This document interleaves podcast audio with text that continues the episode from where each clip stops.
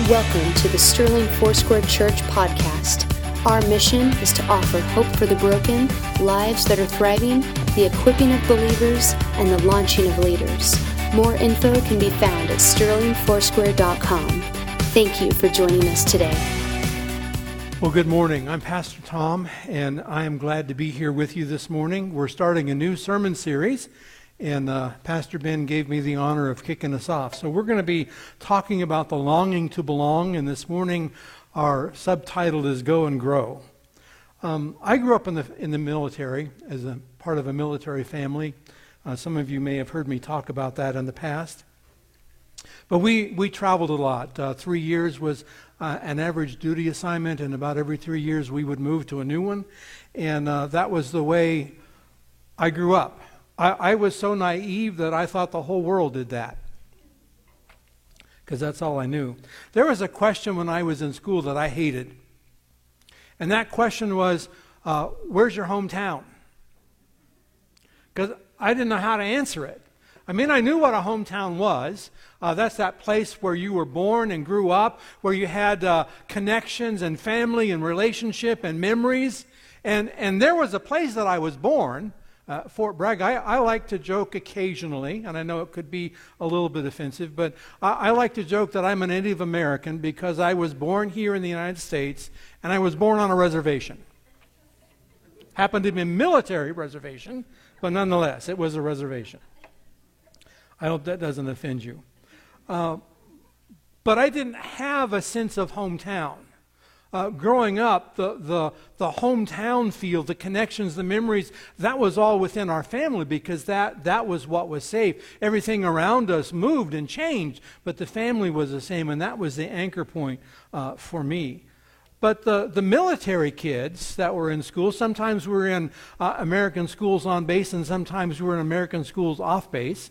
Uh, and the, in, at the off base school, the kids there would ask, Where's your hometown? Uh, but the military kids in those schools, in those classes, they would ask a different question. It's a question that I could answer. And that question was, Where were you from last? Now, see, that's different. And I could always point to where I had been and, and uh, make a connection that way because that was easy to answer. Uh, in, uh, on a military base, in any given classroom that I was a part of, one third of the kids were brand new like me one third of the kids had been there for two years, and one third of the kids were about ready to leave.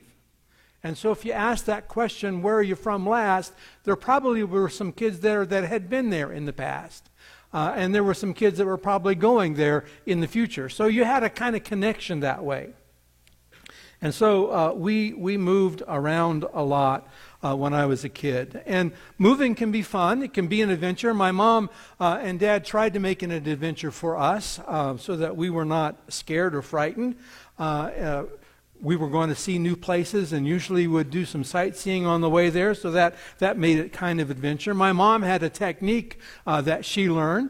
Uh, that, that helped us feel secure, helped her feel secure whatever house that we got to on the military assignment that we were out, the, the first thing that she would do would make sure that she had curtains up on all the windows that were familiar, that were her own curtains. Uh, so that the house would feel more like our home. It would be familiar, and we would be a sense of safe and secure in that place. Uh, and they would make moving an adventure. I remember when we went to Seoul, Korea, that was, that was a long trip. We spent 45 days out on the ocean uh, stopping at various places. But mom got out the atlas, and we kids sat down and looked at it and saw where we were, and we saw where Seoul, Korea was, and we saw how we were going to get there, and, and, we could begin to anticipate what we were going to see uh, because it was an adventure, and then it became less frightening, and it was more of an adventure. As a pastor, we, we also moved from place to place. Uh, not every three years, it was longer than that, but we, we went, and I had a, a longing in my heart. Every place that we went, uh, the, the, the longing that I had was to put down roots, to be connected. And I would always be asking myself, is this the place? Is this the place where we're going to stay? Is this the place where we're going to put down roots? Is this the place where we might stay long enough that I can retire and that we can have uh, those kinds of normal uh, circumstances? And for the most part, the answer that we got was no, that we needed to go someplace else. And, then when we did get connected and rooted, we didn't even plan on it. We weren't even trying to do that. Uh, we came here. My daughter was of a right age, and she got married. And uh, pretty soon, after uh, a few years, we had grandsons. Uh, when we moved here, we didn't know anybody. We weren't related to anybody. And now, because of that marriage, we're shirt tail relatives to a whole bunch of people in Logan County. Uh, so, roots just happened. Uh, Lori and I have been married uh, 31 years. 20 of those years have been in this place, in a house that we have lived in for that long. So that's quite amazing to me when I reflect on that. Uh, that restlessness to move usually sets in about year three. And it's been a while since I've had that feeling of restlessness that it was time to move. We've been here, and we have roots here, and God has been uh, good to us in this place. There is a, a tension in our life as God's people. Before we met Jesus, we were comfortable in the world. And why wouldn't we be? It's all that we know. Uh, it's our context. We had our challenges and difficulties and obstacles, to be sure. Everybody does. Uh, but it was all we knew. Uh, and after we started following Jesus, that's when we began to notice that this world is off, uh, that it's not right uh, that it's broken, that it's dysfunctional. And, and we noticed that we didn't really fit in anymore. Uh, that there was something about us following Jesus that made us different and uh, just doesn't feel like home anymore, uh, and uh, that it's strange and off putting. And we're asking, where do we belong? Is there even a home for me? In this series, The Longing to Belong, uh, we're going to explore some, some topics this morning. We're going to go and grow, uh, and then uh, we're going to look at sacred space and sacred place. We're going to look at the fact that God has designed us for relationships and that God brings us into healthy relationships and that everyone belongs and has value in God's family. And this morning we're going to start with, with Abraham, the father of the faithful. And we're going to look at Hebrews 11 that talks much about faith. If you have your Bible this morning, I would invite you to get that out and hold it up. Maybe it's on your phone or a tablet, but if you get that out and hold it up, uh, let's pray. Loving God, we thank you for your word because your word is life. Your word sanctifies. This morning, Father, we ask that you would open our hearts, our mind, our ears, that we might hear what you have for us, and that your word would bring us life in the name of Jesus Christ. Amen. Well, this morning we're going to be looking at Hebrews 11, 8 through 16 as our primary text. And there, the writer of Hebrews uh, says this By faith, Abraham obeyed when he was called to go out to a place that he was to receive as an inheritance. And he went out, not knowing where he was going. By faith, he went to live in the land of promise, as in a foreign land, living in tents with Isaac and Jacob, heirs with him of the same promise. For he was looking forward to the city that has foundations, whose designer and builder is God. By faith, Sarah herself received power to conceive, even when she was beyond or past the age, since she considered him faithful who had promised. Therefore, from one man, and him as good as dead, were born descendants as many as the stars of heaven and as many as the innumerable grains of sand by the seashore. These all died in faith, not having received the things promised, but having seen them and greeted them from afar, and having acknowledged that they were strangers and exiles on the earth. For people who speak thus make it clear that if they that they are seeking a homeland, if they had been thinking of that land from which they had gone out, they would have had an opportunity to return. But as it is, they desire a better country, that is, a heavenly one. Therefore, God is not ashamed to be called their God, for he has prepared for them a city. Go and grow. We're called to the journey by our Father. Verse 8 of this passage says that uh, by faith Abraham obeyed when he was called to go out to a place that he was to receive as an inheritance. And so we too are called by the Father to go on a journey with Him, and we will grow as we go. And if we do not go, then our growth is lessened and reduced. And so Abraham is that example for us of answering the call of God. He was called, and he was given a simple directive Go with me, and I will show you the place that I'm leading you to. Now, if you look at that, you'll discover that that's a very vague call. Abraham doesn't have very many clues about where he's going. He just knows that he needs to go with God and that God's going to show him that place. But he has no idea what it looks like, what it will be like, what will be there for them. It's a land that's promised, to be sure, but it's a strange land, too, because they've never been there before. And the amazing thing is that even though it was vague and uncertain in many ways, there's confidence in the Father, so that Abraham said yes. And he moved. He took those steps to go with the Father. He was faithfully obedient. And that's the foundation of spiritual growth for us to be faithful and obedient to what we understand and to take those steps that were shown so that we can be in motion with our Father.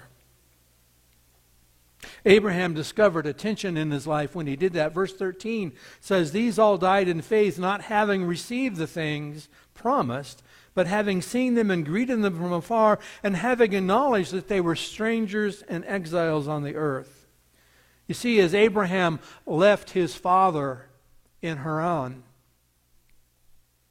as he left what was familiar, he discovered that he was becoming alone and isolated with just his immediate family. And the support system that he had in Haran is no longer there for him because they've moved away from it. And, and so there is that aspect of when we move with God, that we're cut off from what we know is familiar, what gives us support and encouragement, what we rely on. And we have to discover something new to rely on, a new support system that we build. And we build that on a spiritual foundation with the Father. And Abraham did that. And he found himself as a stranger in the land, different from the people that are already there, with a different identity, with a different culture, with a different purpose than the people that are around him. And so he was a sojourner, a temporary resident with his family, traveling through, as it were, a temporary and nomadic. And he found himself as an exile in the land. Now, exile is a, is a strange word to use in this context because exile is a political word. You see, if you become an exile, you've been forced out of your homeland because of something you've done that the state says is offensive and that you can no longer live there, and so you're pushed away, banished to someplace else, and you can't go back because of those political ramifications. And so to be in exile is to be punished and uh, to be separated uh, by force, as it will. But you know, the more I thought about that word, the more it makes sense. You see, as a human race, all of us are exiles. If you go back to Genesis at chapter 3 and the consequences of the sin of Adam and Eve as they disobeyed God, one of the consequences of that is that they left, they were forced out of the Garden of Eden. They couldn't go back that garden, that paradise, that place where God was intimate with them, that He walked with them, that He communed with them, that they had fellowship with Him, was taken from them and they were forced out. And a cherubim was placed there to guard the way. Genesis 3 23 and 24. Therefore, the Lord God sent him out from the Garden of Eden to work the ground from which he was taken. He drove out the man at the east of the Garden of Eden. He placed a cherubim and a flaming sword that turned every way to guard the way to the tree of life. And so all of us have been banished. That's the legacy that we have without God, that we're in this world as exiles. And yet we are invited into the intimacy with the Father on the journey through Jesus. Matthew 16 24.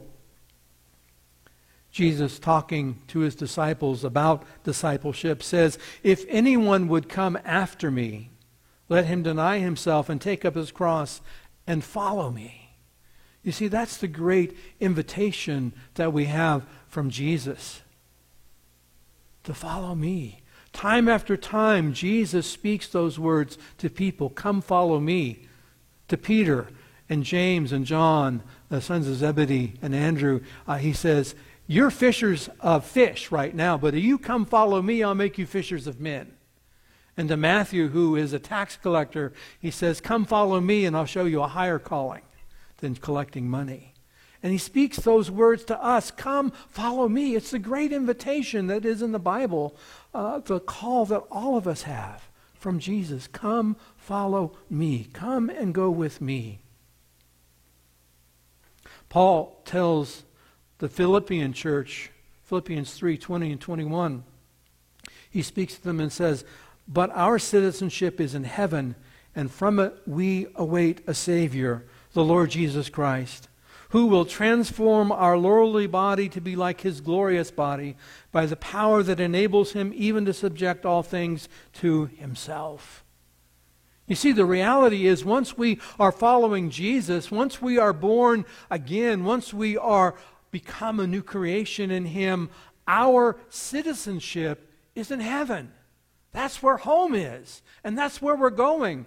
And so, as we follow him, we understand that we're sojourners here, that this world, uh, we are in this world to be sure, but we're no longer of the world. That there is something qualitatively different about us because we are following Jesus, that we've been transformed by our encounter with Jesus. Earlier in that letter to the Philippian church at chapter 2, verses 14 and 15, Paul speaks to them and says, Do all things without grumbling or disputing, that you may be blameless and innocent, children of God, without blemish in the midst of a crooked and twisted generation, among whom you shine as lights in the world. That we are lights in the darkness. And that's what the journey is about, that we can become what God intends us to be shining lights in the midst of darkness that can attract people to the kingdom as we journey together. The Father is calling us to journey with Him, so let's say yes to that this morning.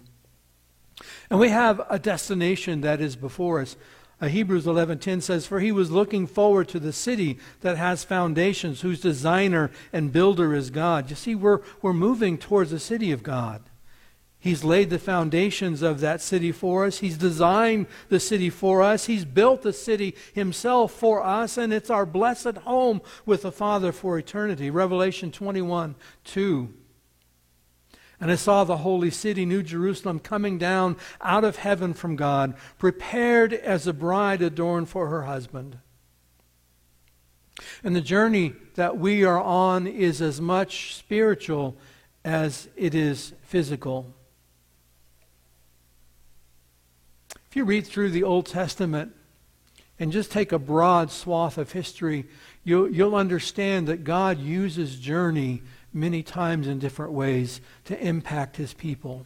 The patriarchs, patriarchs were nomadic, and they worshiped wherever they were led. They built altars and worshiped. After they left Egypt, they were in the wilderness for 40 years, wandering with a temporary portable temple where they worshiped. And after they were established in uh, Judea and the, the homeland, Palestine, they went into exile in Babylon and had to learn how to worship without a temple. God uses journey to change us and transform us. And even Jesus had no fixed location. He was always moving from place to place with his disciples teaching them as they went, encountering people and, and helping them to understand what ministry was about as they were moving from place to place so that they could become relied, so that the reliability was in Jesus and not on their physical circumstance. And so God is at work through the journey. We're cut off from the familiar. Our natural support systems are removed, and we've developed new support systems grounded in our relationship with the Father. And we learn to rely less upon the world and we rely more fully upon our Father. As we encounter difficulty along the way, and we will, our relationship with the Father is deepened. Our trust is increased. Our faith is made stronger. Our faith has the assurance of a deep foundation in the Father. And the reality is that we can't get to that deep faith, that deep foundation of faith and trust and reliability in the Father without going through the difficulties with Him. It's those difficulties that are the opportunity to bind us and connect us deeply to the Father. We, we have a spiritual journey that we've set up here at uh, Sterling Foursquare for people. It's called our equipping classes. And each one is built upon the other. And so you have a sequence of starting place, of learning about the spiritual disciplines, and then your giftedness, and, and, then how God has shaped you and called you and given you a passion and a heart for service. That's a spiritual journey. And we invite you to say yes to that as you travel with the Father. And as we journey with the Father, our perspective shifts from the world to the spiritual realm with Jesus. And so we begin to ask questions of our experience. What is God doing in this process that I'm engaged in? What is God doing in this moment of time that I find myself? What is God doing with this experience that I'm going through? And then we can ask, how may I join the Father in the process? And you see, that's where we want to be. Aligned with what God is doing and saying yes to what He is doing and joining with Him in the doing of it. And because of that, we're filled with hope because we're moving toward the city of God, because the Father is with us along the way. Verse 16 of Hebrews 11 says, But as it is, they desire a better country. That is a heavenly one. Therefore, God is not ashamed to be called their God, for he has prepared for them a city. As we go, we tell the good news of Jesus Christ. Paul describes it as the ministry of reconciliation. 2 Corinthians 5 8, he says, All this is from God, who through Christ reconciled us to himself, and gave us the ministry of reconciliation. You see, God has reconciled the world to himself. He's taken a look at what the world is and how broken and sin filled it is, and he's acted in a way that will reconcile it to himself, bring it back into harmony with himself. And he acts through Jesus, the Christ. And you see, everything that we think stands in our way of coming to God, coming to the Father, our sin, our shame, our guilt, the law, our arrogance and pride, everything that we think stands in our way, Jesus has dealt with on the cross and removed it. And he has exchanged those things by his love and by his grace and mercy. Our sin is atoned for in the cross. While we were dead in our transgressions, he's given us new life in Jesus Christ. What the law says is broken and not right, Jesus has covered us with his own righteousness and perfection. When we feel shame and guilt, Jesus covers us with his robes and says, You're blameless and worthy. And pride and arrogance are done away with by the humility of Jesus as he serves us and cleanses us. And so Jesus deals with all of those things on the cross. He pays our debt in full. Our ransom is paid. Our transgressions atoned for by Jesus. And so we become new creations in Jesus Christ. Not just new people, but given a new mission, a new purpose. Paul says that we are ambassadors of Jesus, that we've been authorized by him and sent by him into the world, and therefore we have authority and we have a relationship with the Father. And we have an official message to proclaim. It's empowered by the Spirit, and its content is guaranteed by Jesus. And we go as representatives of the Father. You know, the great invitation is come follow me. And the first thing that we learn as we follow Jesus uh, is that we are to live into the great commandment to love God with every fiber of our being and to love our neighbor as ourselves, and to live out the new commandment of Jesus to love one another as he loved us. And it's only after we've lived into and grown in those things that Jesus gives us the great commission that says, Go and make disciples in this world. It doesn't start at the Great Commission, it starts with, Come follow me. And as we go and grow, God will give us more and more. And the Great Commission is there to go and make disciples. We go as representatives of the Father. Jesus taught us to pray. The example of prayer that he set before disciples is recorded in Matthew 6, 9, and 10. And the opening sentences of that prayer of Jesus are this Our Father in heaven, hallowed be your name. Your kingdom come. Your will be done on earth as it is in heaven. And our mission is to invite all people into a heavenly relationship with the Father, to live out our heavenly citizenship here on earth in this place. You know, we have those t shirts and those window stickers that say, in NECO as it is in heaven, in Northeast Colorado as it is in heaven. We want to bring heaven down to this place. And by doing so, we want to transform it as we live by the principles of heaven, uh, by our relationship with the Father, by our desire to connect with Him in all ways, by our willingness to live by heaven's principles, to truly become new creations in the present moment. That's the way that heaven comes to be in Northeast Colorado. And as we travel with the Father toward our destination, let us invite others to travel with us. Let us gather and collect people to journey in faith with us. That's what we're about. That as we travel with the Father on the journey, that we will go and we will grow. We're called to the journey by the Father. We have a destination before us, and as we go, we need to tell the good news of Jesus Christ. I would invite the worship band up on the platform with me. And I would invite you to stand as you're able.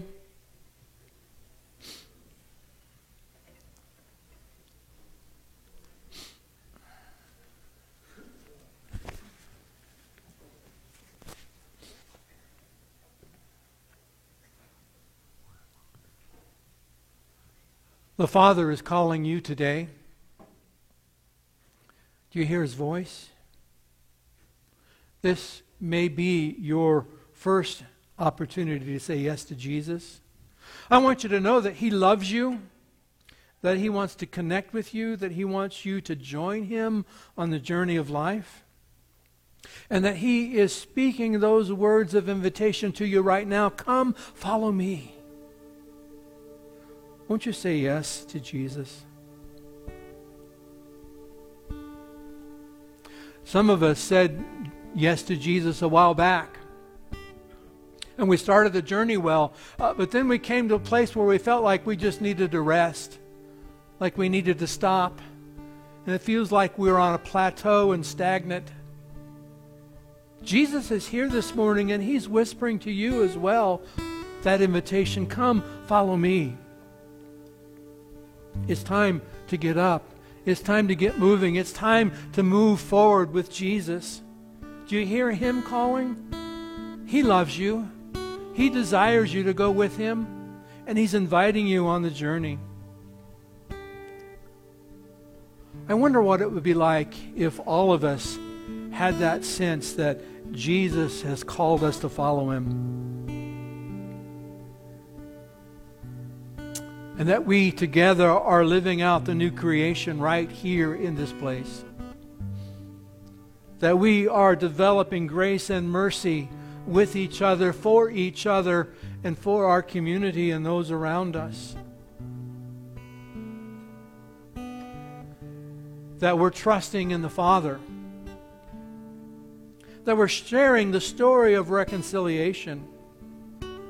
Simply what Jesus has done in me and for me, what Jesus has done in you and for you. That is your story. And people need to hear it. And as we follow Jesus, each step of the way will grow in faith, in trust, in spirit, living out our hope in Jesus and inviting others to join with us as we follow Jesus. Would you pray with me? Oh, loving God, we thank you for your call that your invitation is simply to come follow Jesus. Father, our hearts cry out yes to that invitation. We don't know everything about what it means to follow you, but we trust that you will show us each step of the way, that you will be present, that you will hold us, that you will uh, encourage us, and that as we take each step, we trust that you'll be present. And that no matter what we go through, we trust that you will be there with us and that you will use it as a tool to increase our trust, our faith, our ability to follow you. Father, I thank you for your people.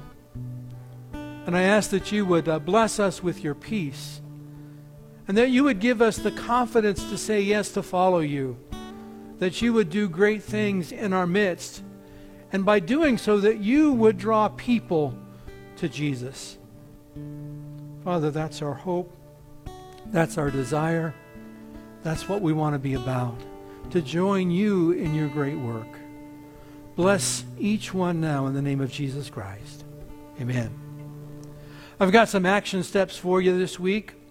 And uh, in your time of prayer, I want you to ask God a question. What journey are you on right now?